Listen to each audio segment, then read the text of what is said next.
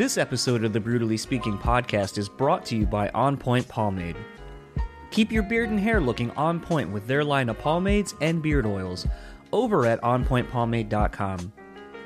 Use our code BSP15 at checkout and get 15% off your total purchase order. So thanks again to On Point Pomade for sponsoring our show.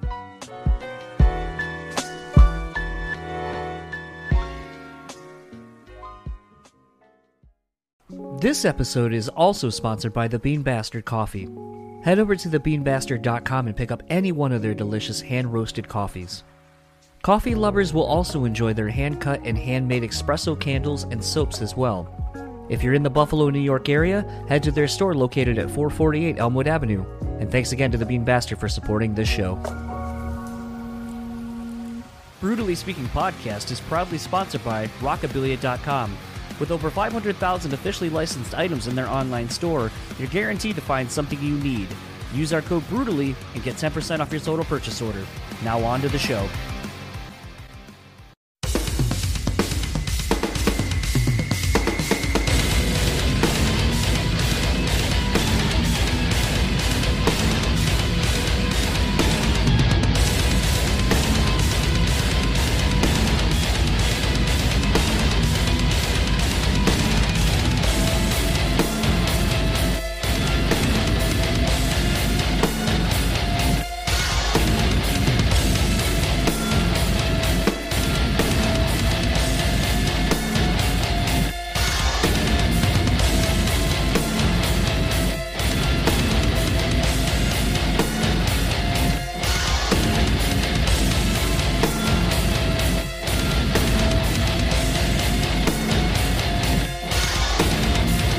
What's up, everybody? Welcome to another episode of the Brutally Speaking Podcast.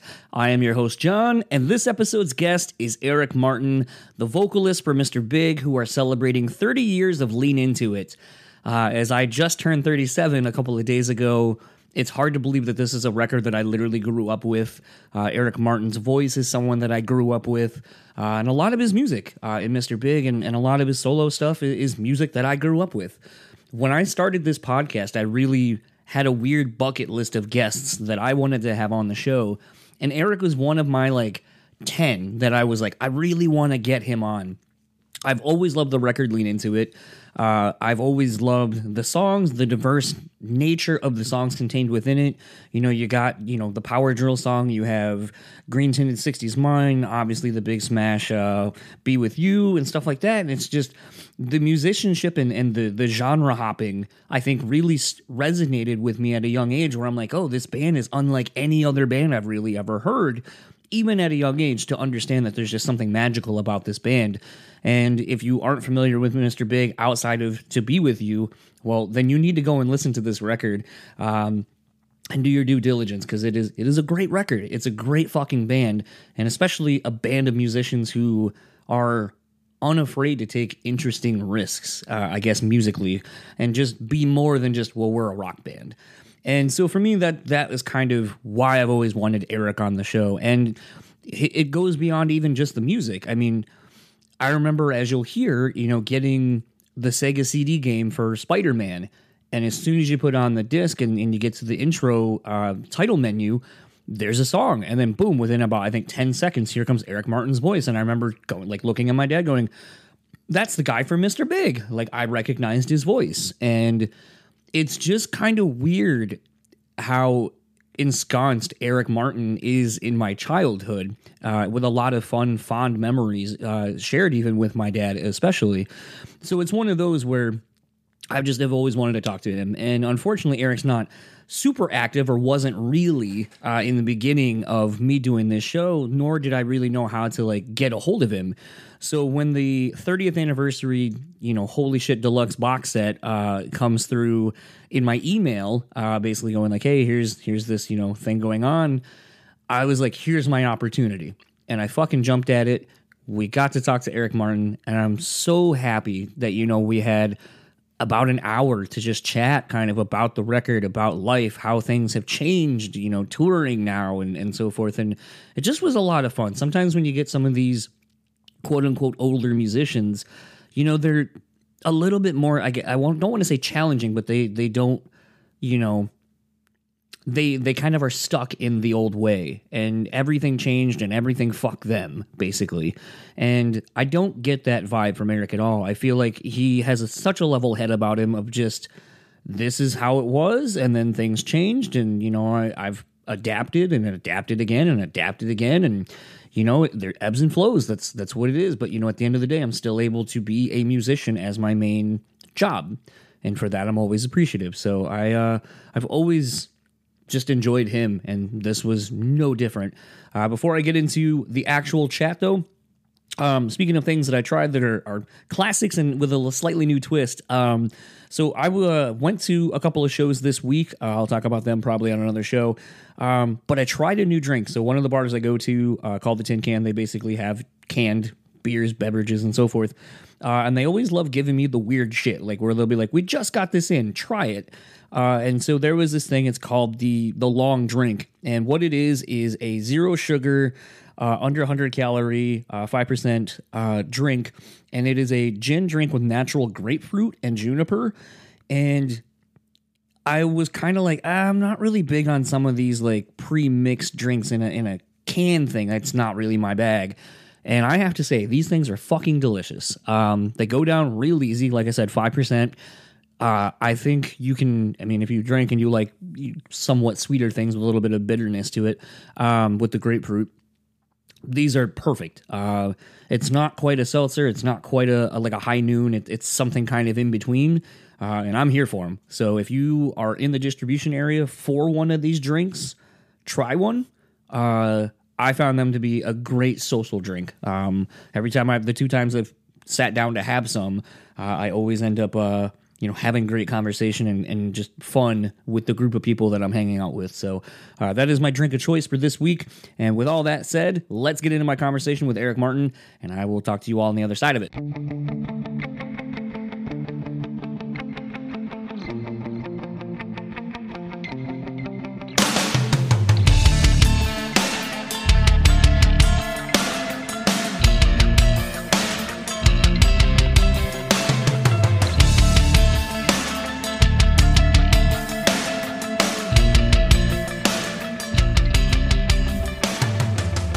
John. This is Eric Martin. Hi. How are you doing? I'm doing so. Uh, I'm doing pretty good, but I'm sorry to call you a little earlier. It's just that you know, 30 minutes to talk is just bullshit. Uh, maybe we can just chat a little bit before you turn something on, or if you got like a, if you got the kettle on, I'll wait for you. No, I'm just sitting here reading up on uh more of the controversy surrounding the new. Uh, who the hell we are? No, well, I mean, I'm very familiar with you. Uh, I mean, potentially you may have heard this throughout your career in the last, you know, couple of decades, but uh, you know, your "Lean Into It" record uh, was a, an album that my parents played to death uh, when I was growing up, and became a record that I still, I mean, a lot of your catalog actually, I still listen to consistently now, still today. Um, well, I mean, man, I'm uh, I'm feeling 10 feet tall right now. well, it's also one of those things, and, and I told the uh, Maria and uh, Debbie this too. Um, when I started this podcast about five years ago, uh, there was a bucket list of people I wanted to get on. Just you know, people that in theory would be maybe random. Uh, if you if I was like, you know who I want. And you're one of the last couple from when I started the show that I, I really was trying to find, but uh, it, it, was kind of interesting because you don't really seemingly do a whole lot of press. Like, you know, sometimes I'll see you pop up on uh, Eddie Trunk stuff and a few other, you know, blogs and stuff like that that are more catered to, you know, classic rock and so forth. But it's one of hmm. those where the thing that has kind of always endeared me to, you know, you is just, I mean, you've had such a long career and, you know, everyone knows, you know, Mr. Big, lean into it to be with you and stuff like that. What do you mean had? Well, it's it's just yeah, one no, of those things where I mean, you you have had a career that has been even before most of us knew who you like who you were in Mr. Big, and yeah. you still continue to work and do stuff. And it's one of those that I, have always lauded those that a lot of people would go, oh, they're just the one hit. Like you know, even today talking to a fellow podcaster that's well beyond what I do, and he goes, oh, who you got? And I go, talking to Eric Martin. He goes, don't know who that is, and I go, it's the singer of Mr. Big, and he's also done these things. He goes Oh, well, And then I was like, well, I mean, you could be like that all you want, but dude, like, I'm pretty fucking stoked. Like, I've been after this dude for five years, and like, it's cool to Oh, me. dude. Uh, thank you, thank you for saying that. I, I, and that is so funny, man. Uh, you know, most of the, you know, when I'm on an airplane or something. I, I, look, this is a classic. I'm on an airplane and I'm going to Germany, and this Scottish guy sitting next to me. We're in business and we're just just talking, and he goes, "Oh, you look like you're in a band," and I go, "I do." I look like I, I, feel like I look homeless. What are you talking about? So he goes, he goes, he goes, what band are you in? I go, um, it's a band called Mr. Big. Uh, I, and then I always, when people kind of go, oh, no, I don't, yeah, I don't know. You know, you're in business. They don't, they don't freaking know. And, uh, I go, yeah, we had a couple hits and I go, we had a number one song in uh, 15 countries. It's called To Be With You. And, and I swear to God, I, I cringe when I do it, but I go, I sang a little piece of it.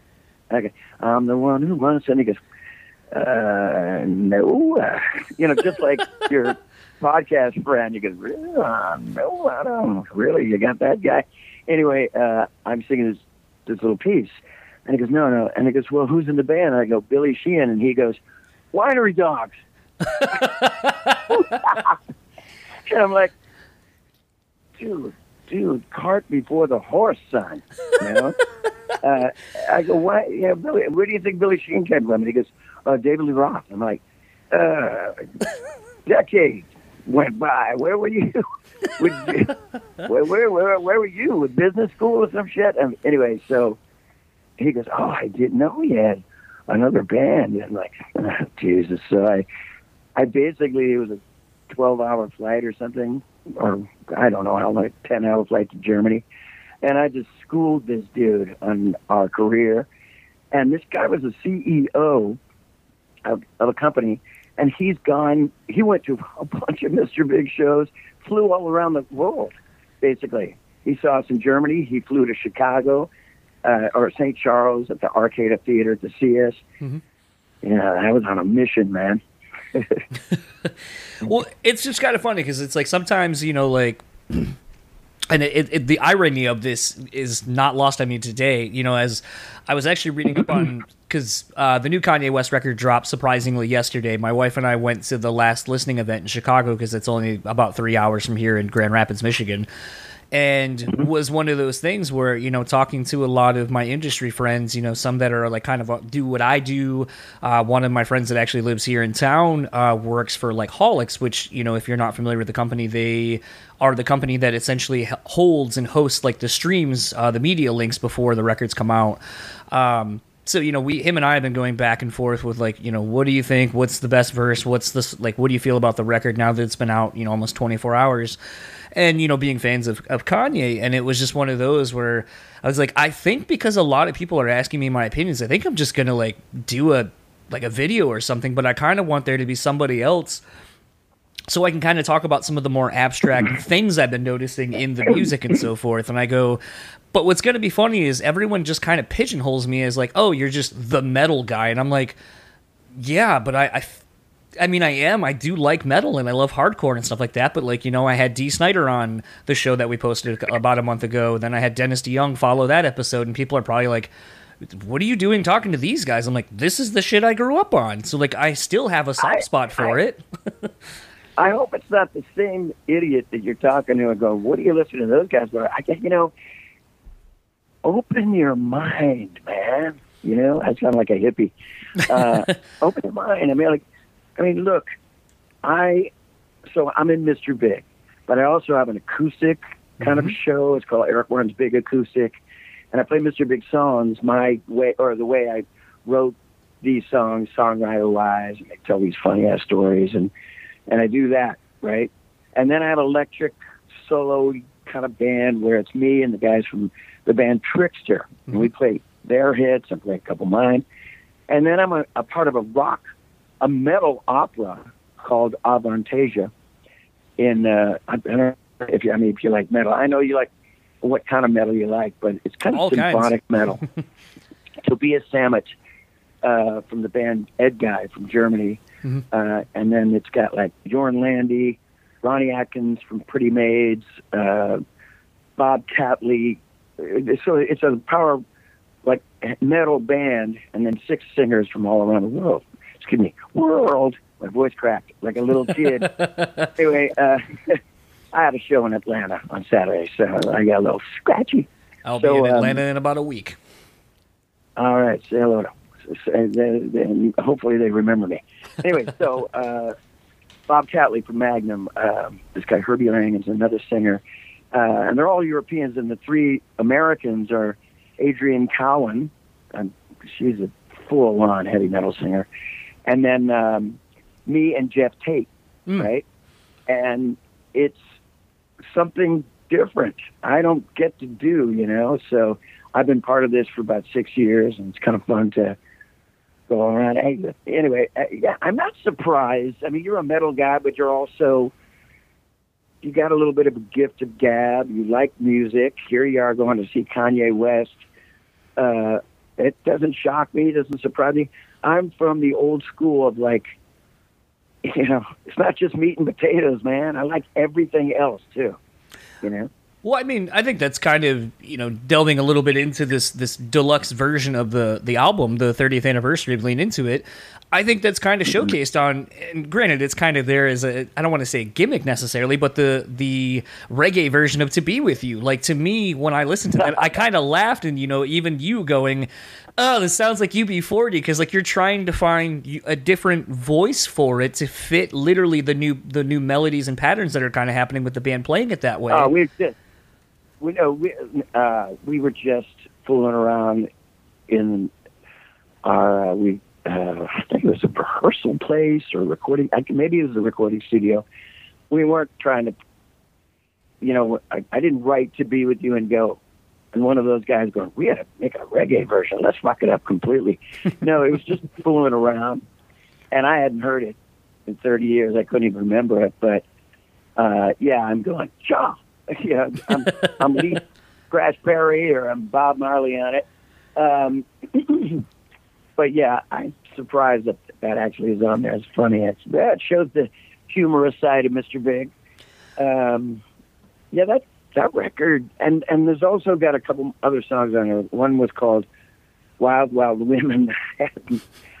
I, you know, I, I don't know if I was married to that song. You know, to, I just wrote a bunch of songs for the record, and you know, whatever we either put uh, paper, you know, the song list in a hat and just picked it out. But Wild Wild Women, it was a cool song. It was kind of a bluesy song. But the one I really liked was Stop Messing Around, which had this Aerosmith country rock kind of sound to it.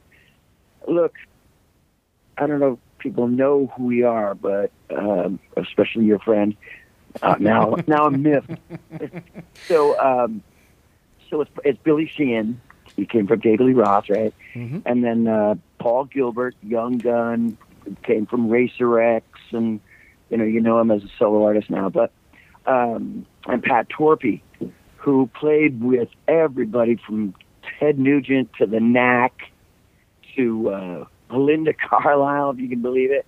Uh, John Parr from the '80s, St. Elmo's Fire guy Right. and a b- bunch of other great uh, people. I played on a lot of people's records. Anyway, um, when we did our first album, it was kind of a meat and potatoes record, rock and roll. And the second album, we were trying to figure out what we were going to do. And you know, it's just that we. I also I, I wrote with other people. I, a guy named Andre Pessis that I've been writing with as for solo stuff as well. So him and I wrote a few things uh, that made it on the record, like a song called "Just Take My Heart," Mhm. and then when we also wrote with the band.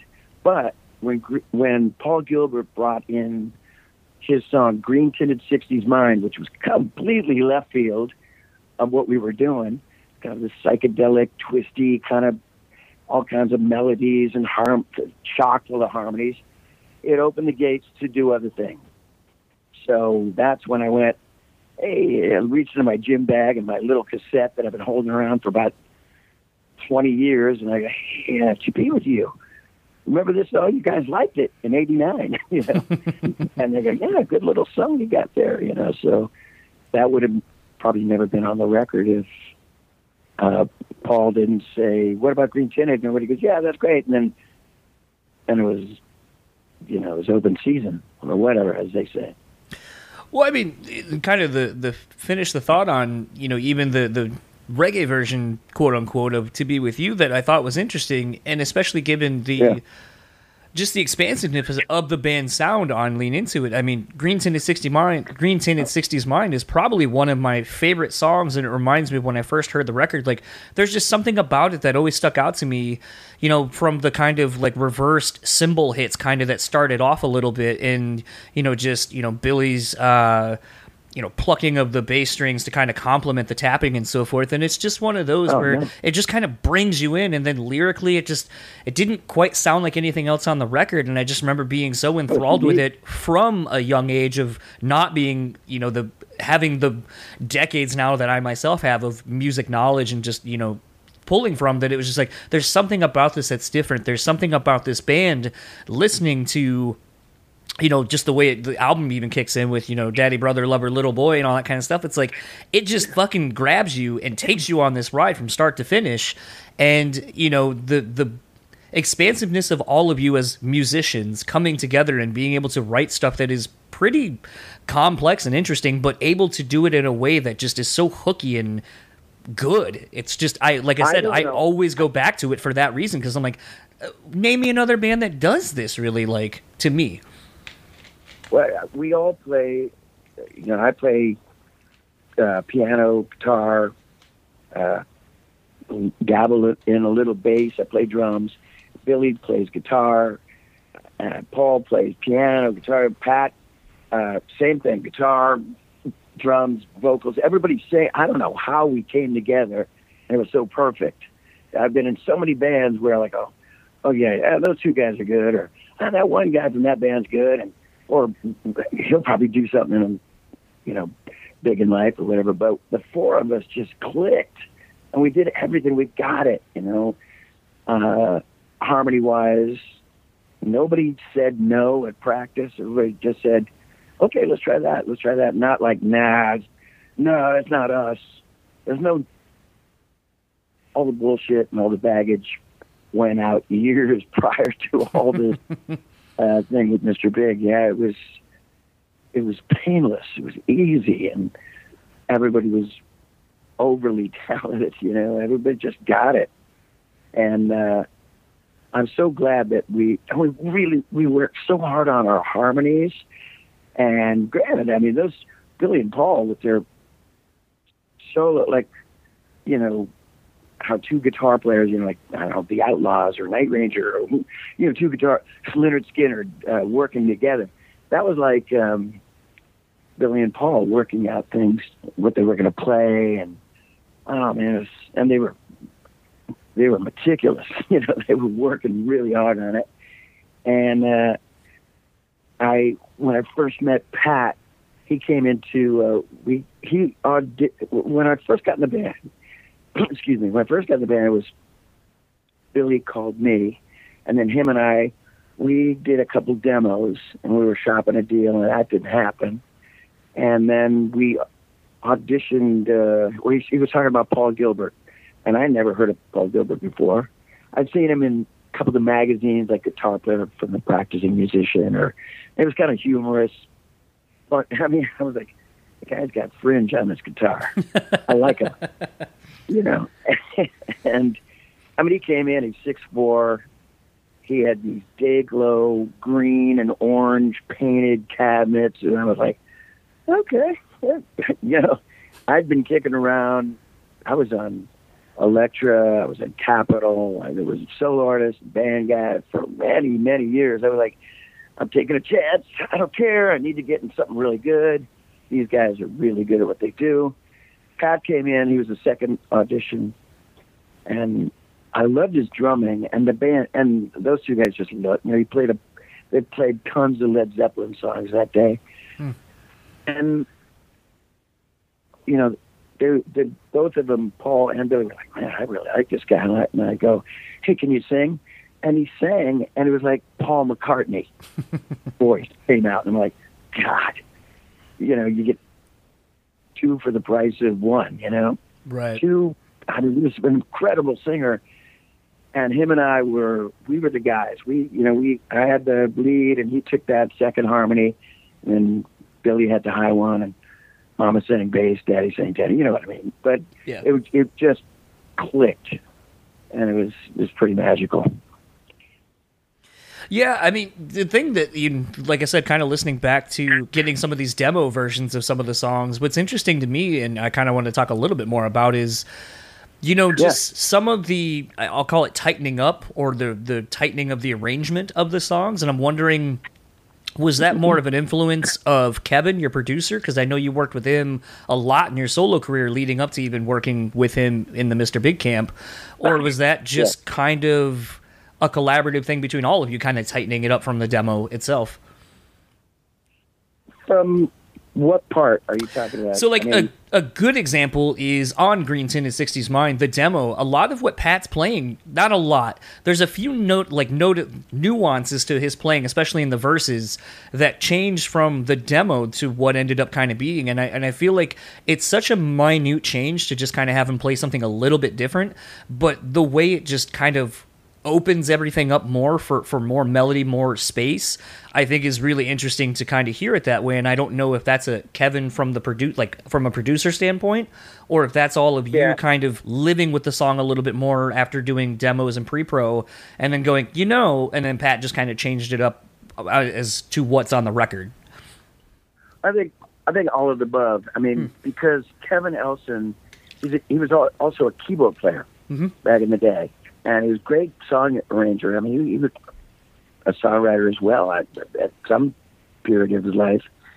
Um, and I'm sure he. I mean, look, I remember him from the Wayback Machine when I did an album in 1983, Eric Martin Band. And I remember him being out there uh, helping me arrange songs. You know, I mean, I knew what I was kind of. I thought I knew what I was doing, but he, you know, he, it, you know, had, I lack of a better word, he was a fifth Beatle vibe where he could go, well, yeah, that's good, but how about try this? Look, the thing about Kevin Elson was like, yeah, we tried everything. We didn't, and you know, sometimes when you do that, you know, it's like beating a dead horse. I, I don't cancel me. I'm not, I don't mean I'm not be- beating a dead horse. Just a saying, but it's like you know, you just you're. Sometimes I would bring in a song and I go, "Look, I like this. It's awesome." And they go, "Well, yeah, that's good, but how about this?" And yeah, we'll try this. I'm like, sometimes your first impression is what you go with. Like there's a lot, there's a lot of times where you do a song, like even "To Be with You." When I brought my little demo in, and I had a, uh, I even put piano on it, which is like, let's get rid of the piano and just play it the way it is.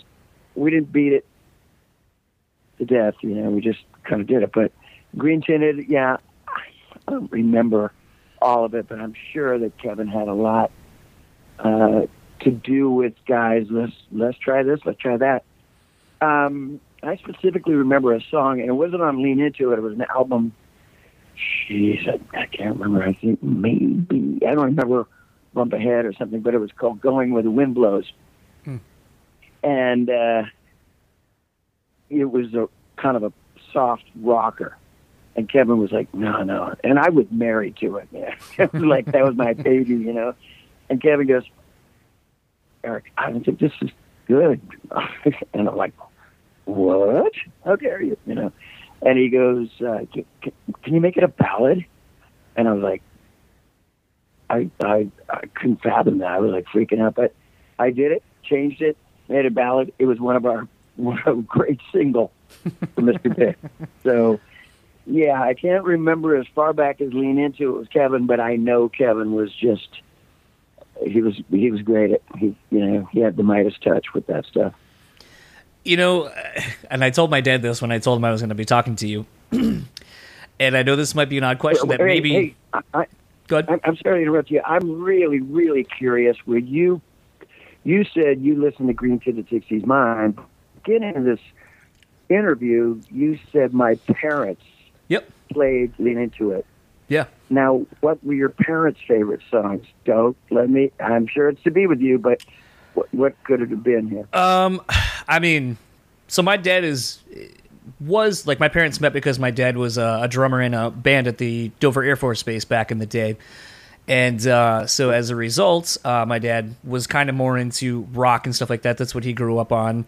And so it's uh, it's kind of funny because when he what like memories I have of him playing this record is also learning him playing the drums to this record, and you know it was a lot of the the the kind of ass kicking tunes really is the stuff that I remember him playing and getting played extensively. So it's uh it's just kind of funny. I mean, Green of the 60s Mine, I do remember that one, him kind of playing along to that, because it's just kind of more of a, a straight ahead groove and all that kind of stuff to play, not very hard to. Uh, it, it, except the bridge. Yeah, It but like, even when I was singing it on stage, even after we recorded it, and there was a good portion of, I, we were on the Rush tour. I Mhm. remember, and I remember, you know, maybe not getting the best modern mix or whatever, and I, I was like, I, many, many times I looked at Pat and I go, "Where's the one? Where's the one?"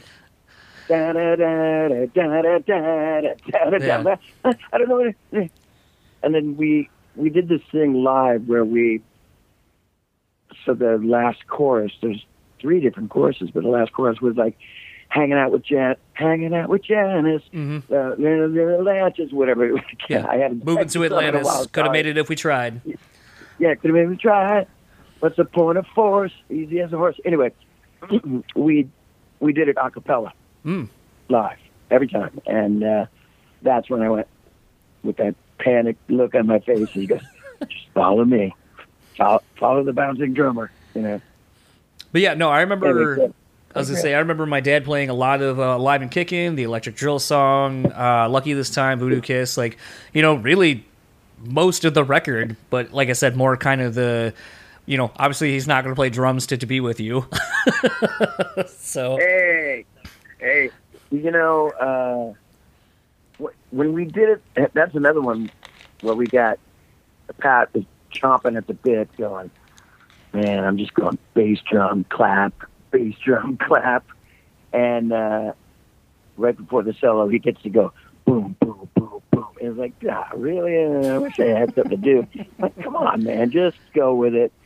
It, you know, it's giving yourself a breather. We played 25 songs in the set, and so, so we started doing this thing where, when it would have that little middle part, where let me be the one to show you, and then it Yep. goes right into the uh, maybe modulation. Um, I I would I go, hit me, Pat, and he, and then he'd go, ba ba ba, ba," and he'd play the full kit, and I go, you know, it's fun, Pat. I'm giving you something to do a little, you know, just for a while. Oh yeah, we did it for like 20 years after, 10 years after that, every night. But yeah, uh, sometimes even Billy Sheehan. I mean, like both of them. Paul Gilbert, greatest, uh, you know, four string and six string players on the earth. You know, and they dumb it down. And uh, you know, and Paul Gilbert's beautiful solo in it and everything, but it's pretty. It's simple, Mhm. and it's okay to be simple. Well, I mean, like the song says, what's the point of force? That's Green Tinted. I was talking about to be with you, but anyway, yeah. All right. Um, trying to switch it around, kid. All right. Um, so I, I have a, a Oh, weird. I, I, I, I, I made you go all over the place. No, it's fine. That's the whole point of a podcast. Um, so a fun question I had, uh, and this is going to take you in the Wayback Machine, and maybe you have memories attached to it, or maybe it's a very simple cut and dry story. But I remember getting a Sega CD, and for kids potentially listening to this who have no fucking clue what a Sega CD is, Google it. But there was a video game called the Spider-Man Sega CD game, and you did vocals for Swing Time, like the main single that would play throughout the game and when the game was loading, essentially. And so I've always wondered did how did you get involved with that and did you end up writing the lyrics to that yourself and how hard was it potentially if you did to put in a bunch of Spider-Man references into your lyrics? So, um, yeah, I wrote that song with. I I don't remember if I wrote it with Spencer Nilsen. He was a uh, producer that did a lot of those games back in the day in Sega, Mhm. music director. Uh, but I I was like, dun, dun, dun, dun, dun, dun, yeah, I think I wrote it and wrote the lyrics, and you know, like I've written some movie Mhm. uh, soundtrack songs as well. And they give you the script, and then you kind of, you know, you read the script, and you kind of borrow a couple little buzzwords in it. And and I- also, I, I was a huge Spider-Man fan my whole life. I mean, look, one of my claim to fame, even with the platinum records that I got up on the wall, I have a huge poster of, of, of Spider-Man signed by Stan Lee. Oh wow. You dig? Yeah. So, uh, another guy, another friend of mine who worked for Sega, and he was a fan of the uh, of my work over the years. His name is Gary Barth, Mhm. and he worked for Sega. And anyway, I don't know how it kind of. Hey, we're doing uh, the Spider-Man gig.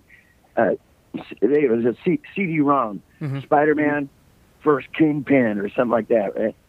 and uh, they asked me to do it, and I, I mean, that's it. I mean, basically, did it. Was like doing a movie soundtrack to this thing, and I remember performing it live uh, at one of those. What do they call it? Uh, E3 Mhm. electro- electronic show in L. Uh, no, no, it was. Dude, check this out. I think it was in Atlanta. Oh, okay. small world.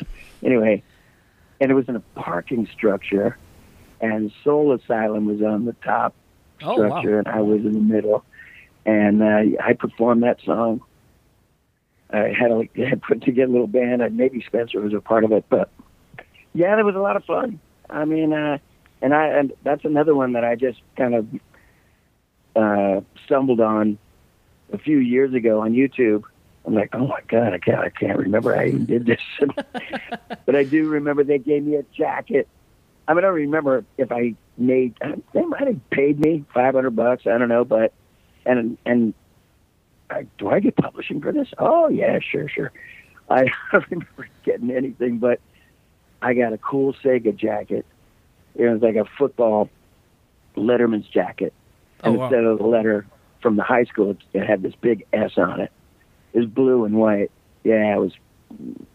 And and then I was in their magazine, like a Sega Game Pro or something like that. hmm And I'm a I've been a gamer for years, so I was I was loving it. And when I I got in the magazine, I go, oh man, I'm a, I'm gonna make it in the world of video games.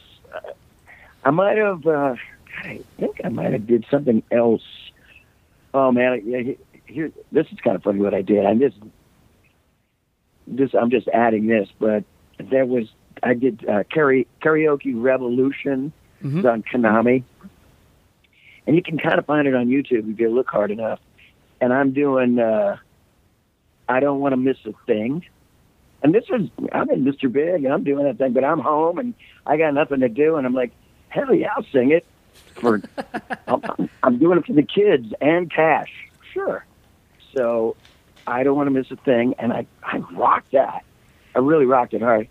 And then I actually did Sister Christian by Night Ranger, and the producer was trying to figure out some harmonies. So I called my friend Kelly Keagy, the drummer of Night Ranger, and asked him exactly wh- how those harmonies go. And he got on the phone with the producer and told him, and I go, ah, that's cool. And, he, so that's how that goes. So yeah, I did that, and I also did. uh This is really funny. It was a thing called SingStar. hmm I think it was on PlayStation, SingStar, and it was like a It was like Guitar. Hero for basically for singers, basically. For singing, correctly. right? Yeah. That's it. Yep. So I was a uh, what do you call that? Not a you know when somebody uh, what do they call that when they ask for your help? To, so basically, went to a nightclub and all these actors who didn't who'd never picked up a microphone before, and I'm there to show them. What do they call that? It, it, it, they have a name for it, where, like in a movie where they they get the guy. It's not a stunt man, but it's you know I I, I came in. I was the guy that showed him proper mic technique, which uh, is hilarious, and I got a little credit for it and some money. But and then I got a bunch of free games, which keep your money. Just give me the games. Well, I mean, like that was kind of the thing, and you you were talking a little bit ago about you know having done some stuff uh, for other movies. You know, I know obviously had the song and Teachers, uh, the I think the lead single for Iron Eagle. Uh, you did the re-recorded version of the intro for the Mighty Morphin Power Rangers movie when that came out. Uh, to even kind of doing stuff, if I'm not mistaken, in Mad About You. Uh, I haven't watched Mad About You in a long time, so my memory may be wrong on that, but it's well, it was, uh, a, it was a, a soundtrack for the television show, which had like John Lennon, Elvis Costello tons of artists on it. And I flew to New York and sang this song called uh, I Love the Way You Love Me with Arif Mardin, who produced Aretha Franklin and, um, you know, artists of that nature, uh, R&B stuff for Atlantic Records. And, you know, we had like a little orchestra. It was, it was amazing. Then I, you know, I had a little single from it and a video that I did with my wife in New York. It was really cool. well, I was going to uh, say, yeah, I've done I've done the movie soundtracks, and I've done. You know, I actually did a television show called uh, "There Goes the Neighborhood." I wrote a song called "There Goes the Neighborhood" on one of my solo records, and it, and that was the name of the television show as well. Maybe they they, they just took it from the title, but and that only lasted a summer. Bummer. I've been unlucky. You know, like Navy SEALs too. There, there's another one. Iron Eagle, basically the poor man's Top Gun, and uh, you you forgot if you look went in my you know research me also Caddyshack two. Damn Oh, yeah, that's know? right. I forgot. Yeah. Actually, that's Mr. Big, and uh, I guess none of them wanted to put the name on it. Uh, Just Eric Martin. Well, I was going to say, I feel like that's something that was really prevalent for a lot of musicians of like uh, back then. Really, was the sync opportunities to to do things with you know original scores or songs for soundtracks, either to movies, games, TV shows, and whatever. And I feel like that's kind of gone now. Are you? Does it kind of surprise you that that avenue for musicians to create something new and unique for a property is kind of gone now, or does it not surprise you? I, mean, I don't know what's happening uh, with the new generation, or if they're a lot of you know. I mean, look, I did a lot, and I and I still I haven't done it in a good few three four years, but uh, Japan, you know, I'll do some animation stuff uh, there, and it's still going. But I I guess I mean, look, that's what happens, you know. I, I didn't think it then. I thought, oh man, this is gonna, this is. I'll, if I don't have that rock thing, I can fall back on this stuff. They don't call you after like you know, after a while. I'm, I'm, I'm a guy from the '80s and '90s. You know, they don't call you. Well, I feel like they don't call anyone ever. Like I feel like gone are the days where there was the big single that pushes a movie or a whatever. Like I just feel like that in and of itself doesn't even exist. I feel like you were kind of at the I guess the tail end of that as being even a possibility. Could have been. Could have been. I mean, I think the peop- the reason why people did call me for that kind of stuff is because I didn't uh, just sing hard rock and roll music. I could sing R and the ballads and all that stuff. But yeah, it kind of bums me out because I really enjoyed that other side of, of life. You know, singing, doing for soundtracks and stuff. I, I enjoyed it, and it helped me in so many ways. I mean, even when I did that teacher song, that is the first, uh, it was a song I wrote with Neal Schon from Jour- uh, Journey. Called "I Can't Stop the Fire," and that was the song that Billy Sheehan actually heard and said, "Hey," he contacted a friend of ours, Mike Varney. Hey, who's this guy? Eric Martin, Mr. Big, you know. So I don't know. There was I love having the avenues uh, you know, the other things to do. I, I mean, I, I love the work, and yeah, that work is not around anymore. Bummer. What are you calling to bum me out here, son? Well, I was gonna say, like, you know, one of my favorite things that you popped up on, and you know, like being and again, you know, I'm going to give total credit to my parents for, you know, essentially just kind of letting me explore music and, and kind of showing me, you know, especially my dad. A lot of times when you get a record or even the long boxes of the CDs or things like that, where, you know, you're going through liner notes, you're seeing, you know, who's writing on something, you know, more about the behind the scenes of, of being a musician and so forth, as it kind of always was explained to me, to, you know, getting Marching for Mars, you know, the first record, solo record that Sammy Hagar had done since leaving Van Halen. And then I oh, go Oh, yeah. to, you know, looking through the liner notes just to see who's on it because, you know, Matt Sorum's on it, Slash is playing some stuff on it. There's kind of like the who's who at the time of, of that scene of class, you know, classic hard rock. And then there's, you know, on kind of one of like my, the more standout songs to me at the time of uh, Who Has the Right. And then I see that you're doing backing vocals on it. So, I mean, you perpetually It- you throughout know- my you know- childhood kept popping up on everything I was listening to, whether it was Mr. Big or not. I, I got a little funny story. So I'm I'm doing something at the record plant in Sausalito in Northern California. I was there for something, and I've known Sammy for years, and you know, with Bay Area guys. And I ran into him in the kitchen or something. He goes, "Hey, I got, hey, Mickey Thomas is coming in to sing uh, this song. Oh my God, I was gonna get, I was gonna find somebody, you know, like a female singer or somebody to come in. I, my balls hadn't dropped yet, so I, I had a, a super high voice. Anyway, and he goes, uh, he goes, oh my God, you and Mickey would be perfect. So that's how that kind of happened. It was Mickey was in there, and I mean, I was just there, and he goes, yeah, me and Mickey are in the control or in the uh, vocal booth singing harmonies to, yeah the right. That was really cool. You know, when you mentioned Matt Sorum, that's another funny story. So, Matt Sorum played drums on Go Go Power Rangers. Right. Yep. Okay. And uh, it was me, Kim Bullard, keyboard player, this guy Tim Pierce. Uh, he played with Rick Springfield, but he played he a lot of uh, session work. He, he he played on a couple of my solo albums as well. Great guitar player. So Tim Pierce. I think. Oh God, I can't remember his name. Oh, gonna kill me because I haven't talked to this guy in years. But his last name is Pierce too. No relation. Bass player for Huey Lewis and Jonathan News. Pierce? Mm. That sounds like an actor. I don't know. I was going to say, John Pierce uh, was, if I remember John seriously- Pierce. Yeah, John Pierce. Yeah, okay. I was I didn't know say, Jonathan. Oh, is he Jonathan Livingston Seagull? No, John. Yeah, John Pierce.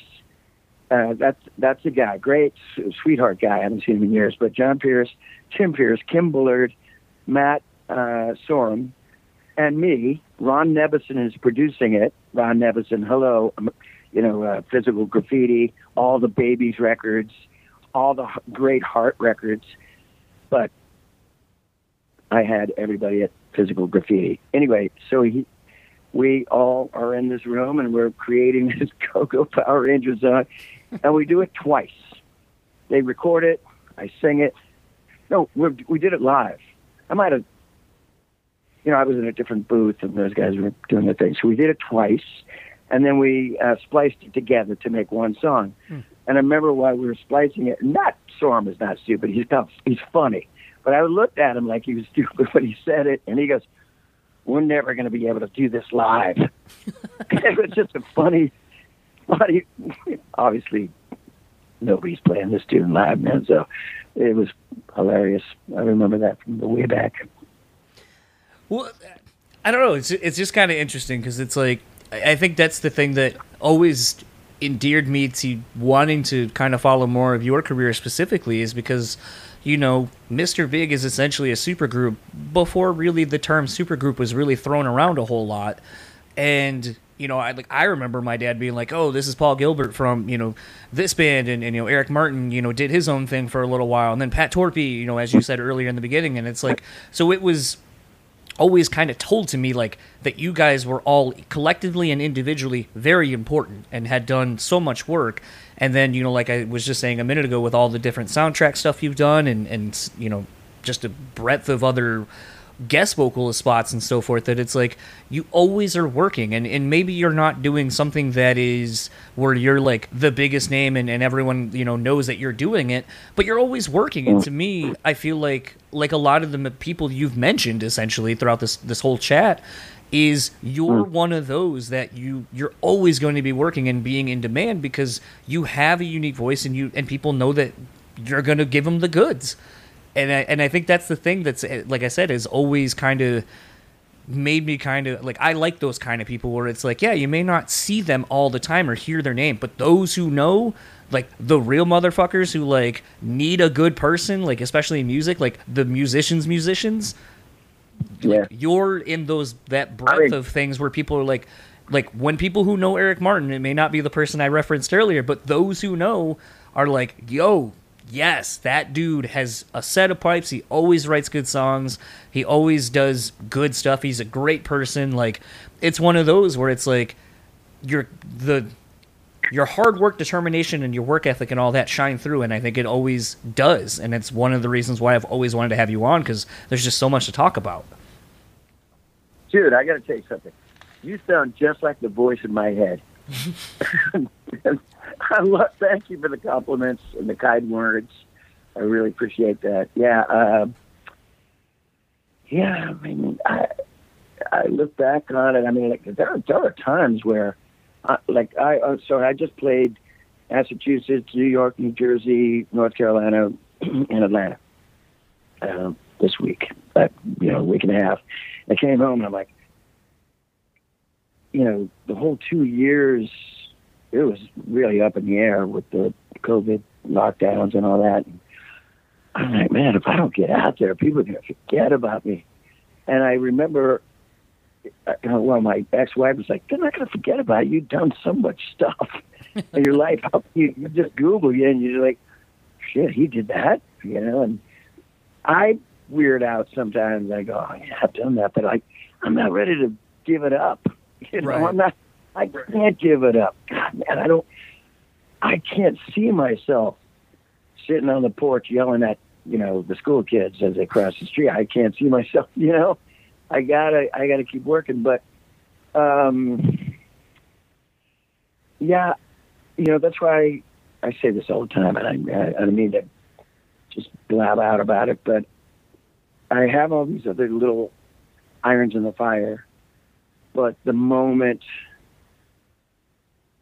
Paul Gilbert and Billy Sheehan go, "Hey, guy, hey, Eric, man, let's do this again. Let's do some Mr. Big music." I'm, I'm putting everything. I'm, I'm, I'm wiping the stove off and starting uh, to get my chops up for Mr. Big. I, I, that's my first love. I love it, and I love doing it. But uh, yeah, did I have you at voice in my head? That's exactly how I sound. That's exactly how I sound in my head. You know, like what was that? Stuart Smalley. This is before your time, but No, I know exactly who Uh, Stuart Smalley Saturday Night is. Live. Yeah. And gosh Yeah, darn it, people like- like me. yeah, totally felt like that way when you're talking and and like usually I'd be interrupting you now, going, no, no, no, let me talk, and I was like, go ahead. yeah, I appreciate it. Well, I mean, I think the thing, you know, like, I'm to go ahead and say my age now, but it's like, you know, I'm 37, and then the last, like, years, like this past year, like, I had some shit go down just like everybody else did. Decided to go to therapy, had, you know, lost family, lost friends. And as I just get older, it becomes one of those things, and especially doing this podcast where sometimes I get to talk to people who are so ensconced in so much of my childhood and memories with my parents and so on and so forth, that it takes I mean, because I like to talk, so it'll take longer than 10 seconds. But, you know, it takes no time at all to thank someone for what they've done, even if it doesn't, like, I'm not saying it doesn't mean anything to you because you hear it so often, but we just typically now, especially in the day and age of technology and just getting lost in everything, we kind of forget to, to thank those who meant something or mean something to us, to say, you know, kind things to people instead of tearing them down. And it's just one of those. Like I said, I have wanted to talk to you for a very long time before I had a podcast, but it's like now I have a medium where I am able to facilitate that. And so why not at least say, hey, thank you for what you've done? Because it allowed my dad and I to have a mutual bond and my parents as a whole, like over certain music Uh, and going to shows and being, you know, all of this stuff. And, you know, maybe oh, the other. just, eh, Good. I li- li- I got to interrupt you here, man, because you're you're you're starting you're you're making I, you're going to make me have an Oprah moment in a minute, and I don't want to have I, I can't do that. You know, I don't know. My my friend's going to come over in any minute. And we're going to go out and do some bike biking, and he's going to come to the door and he's going, "What's with the tears in your eyes?" eh, you don't do that. Anyway, um, I, I look, I and I, man, you had me at the. I just watched Field of Dreams last night, and I was crying my eyes out. I went and he goes, "Hey, Dad, can we have a catch?" Holy shit! And you're doing it to me now. Uh, thank you. yeah no i mean i like i said it, it's uh it was really cool and you know getting to like talk to people like d and dennis deyoung and some of the other you know bands that my dad introduced me to and kind of having him get to hear me talk to these people that you know he really enjoyed and loved it. and it's kind of like this weird symbiotic full circle moment kind of thing um so You know, I, I totally understand where you're coming from because uh, when I was driving home from the airport, airport, I called my brother, and we were talking about our father. How uh, so? My my brother's a, an Oakland A's fan, Mm. big full on baseball fan, and I was into sports too. But then I just went. Uh, I went, you know, wholeheartedly into music. But my dad, who was a mu- this is ironic too. My dad was a drummer, so through my my you know my dad taught me how to play drums, uh, be a performer, and then he also was a sports guy, and he taught my brother baseball and sports and all that stuff. So we were talking about how my dad took us to all these like baseball games. The A's are doing hot now, I guess. and I'm not, I'm not following it, and they're they're they're doing really great. And my dad is the one that took us to uh, baseball games when we were a kid. I mean, dude, we you're 30 plus years old. I'm not. I'm older. my dad, my dad took me and my brother Dan to Kansas City A's games. Okay, just a yeah. Let's not try to do the math. let's just say the Yeah, indians were still the but- indians at that point I'm sorry. the cleveland indians were still called the cleveland Ind- indians at that point Yeah, yeah. He spit on the grapes. Anyway, so um, the Cleveland Indians. Thank God they they changed it to the Guardians. Finally. Um, so, uh, so my dad. I mean, that was our bond, sports. And then when I got a little kind of notoriety in music, and I got first, you know, right before I got signed to a to Elektra Records, Records, uh, Eric Martin band, and my dad used to make the T-shirts for our band, and he had like Eric Martin's Pops page on GeoCities, right? And that was a thing that we did, and we bonded together. You know, I don't know it's directly related, but I, I, I I'm kind of feeling this thing you got here. You know, with your dad and then me, and anyway, I don't know. Just adding to the story. I, I love the connection between God I, and my, my mother and father in the beginning. They didn't understand the kind of music that I was into.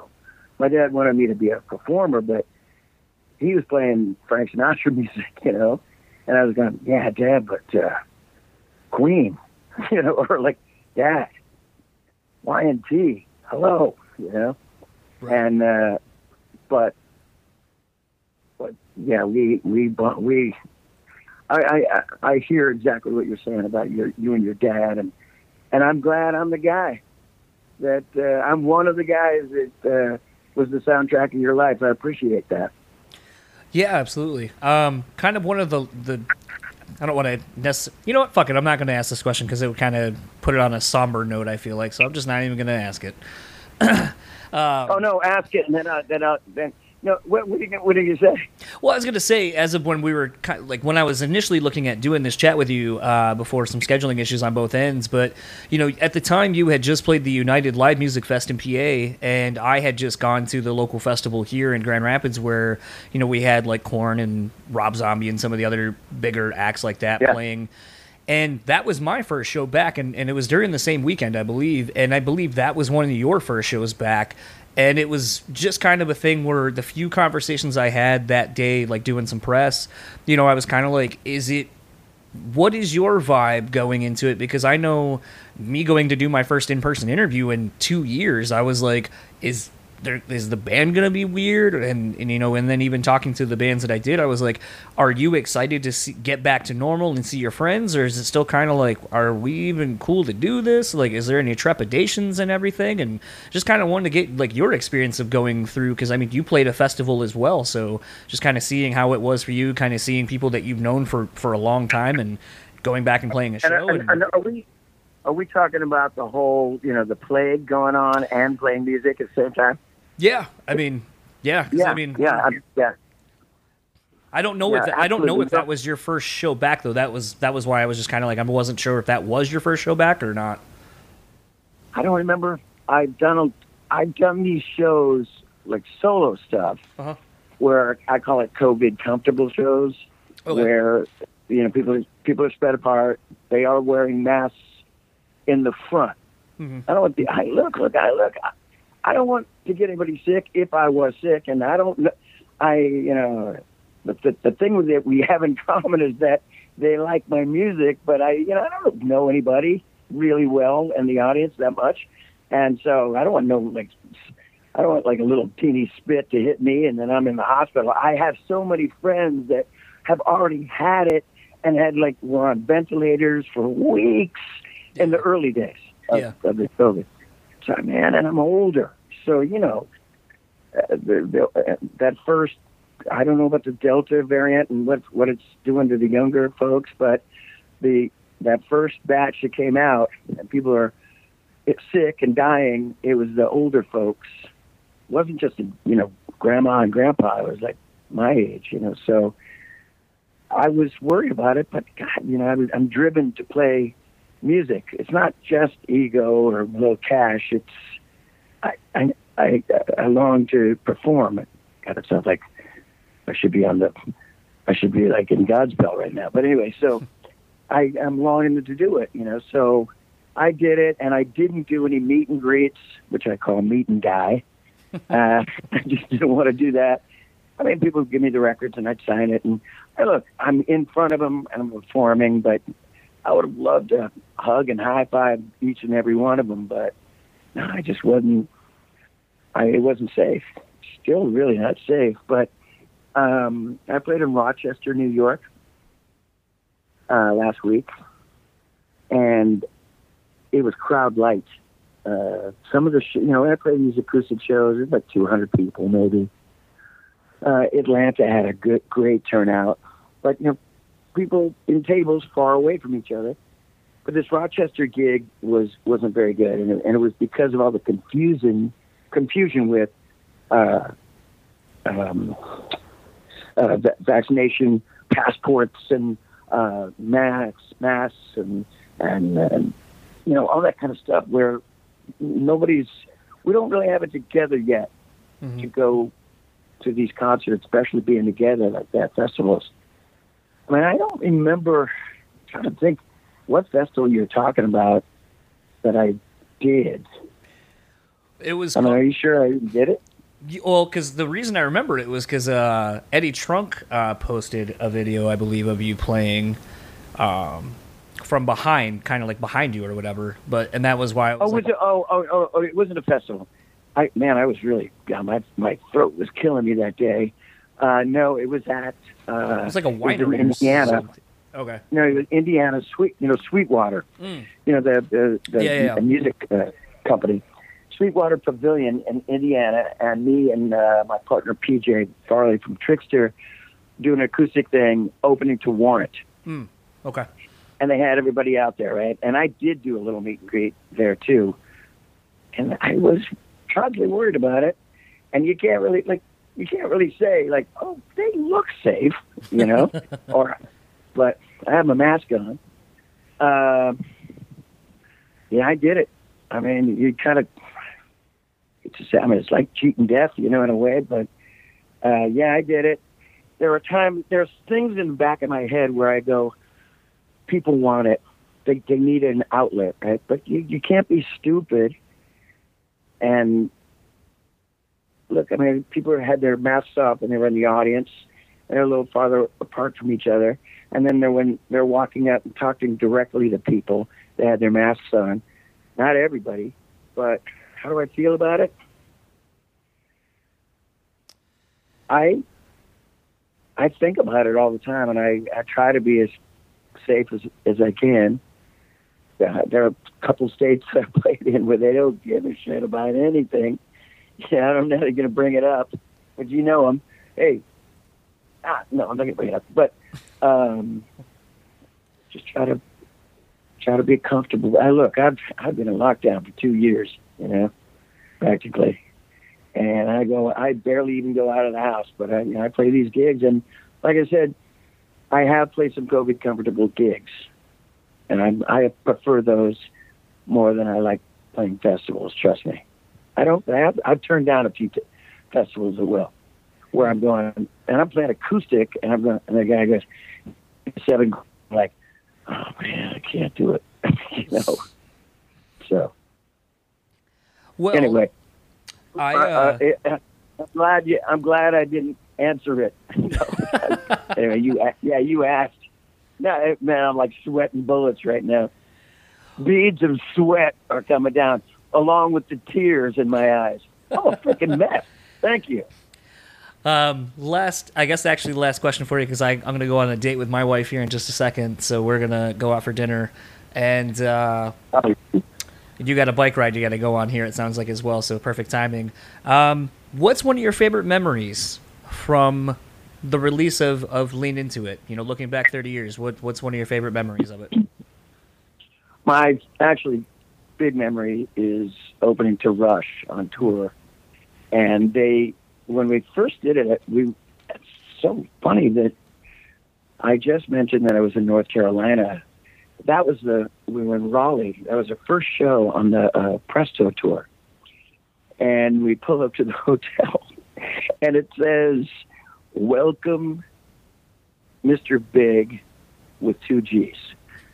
and I'm like, ah, I said, oh my God, I hope this works out. And the back of my head, I'm going, we're opening Rush. And Paul Gilbert had, uh, we had wardrobe cases, right? Mhm. All wo- these wooden wardrobe cases we put our clothes in.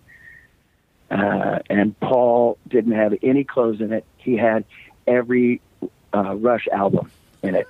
to get those guys to sign it at the end of the tour, I swear to God.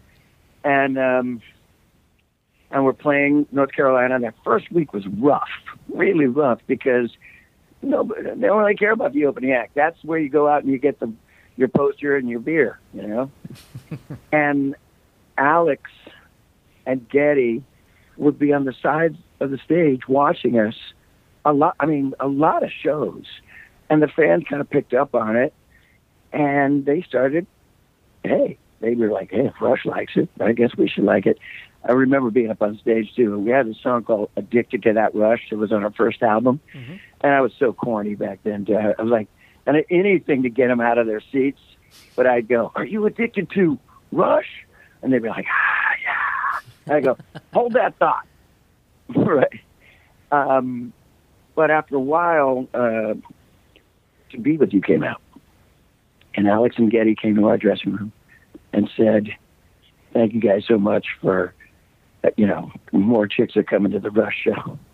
I remember that. That was one of the best memories I ever had. You know, and they and then they loved it so much they invited us to do the Roll the Bones tour as well. So, yeah, God, we sure got lucky.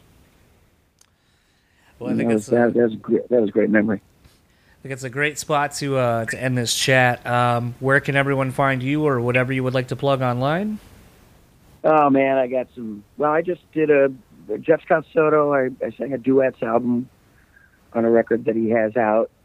Uh, I just did something uh, with Chuck Wright from uh, Quiet Riot. Uh, I'm going to be doing uh, this Avantasia.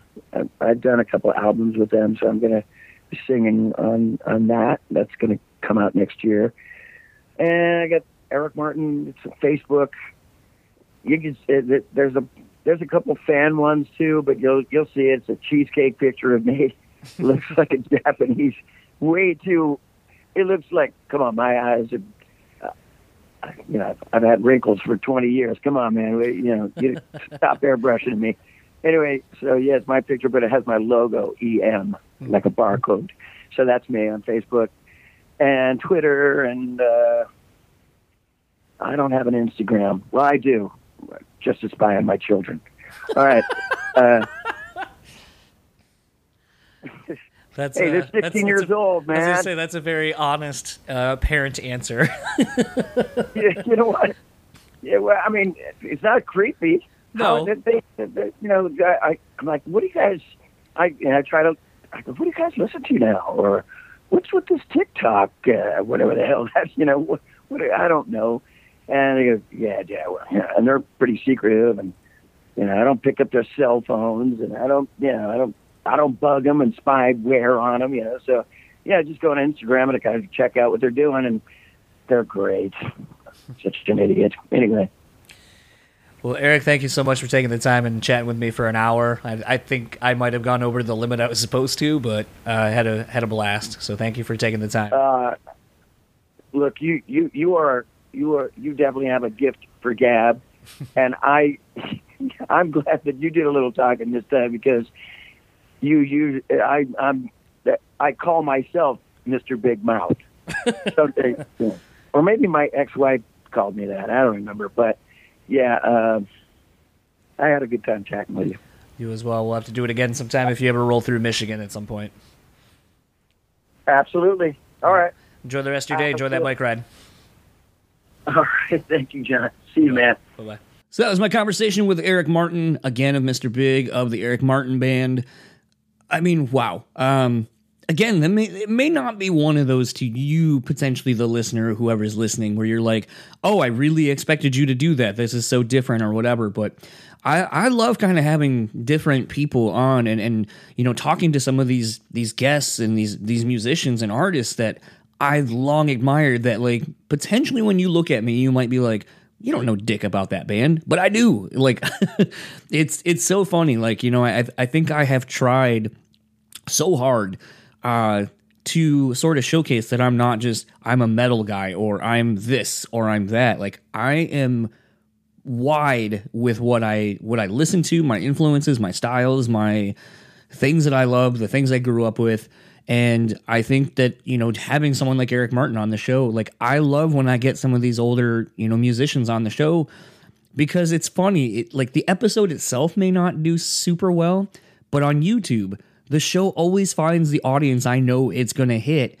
And that audience is always like, this was so cool to hear this person talking about whatever. Like, that's that's the fun. That's the part of why I love doing this too, and and expanding beyond just you know rock metal whatever.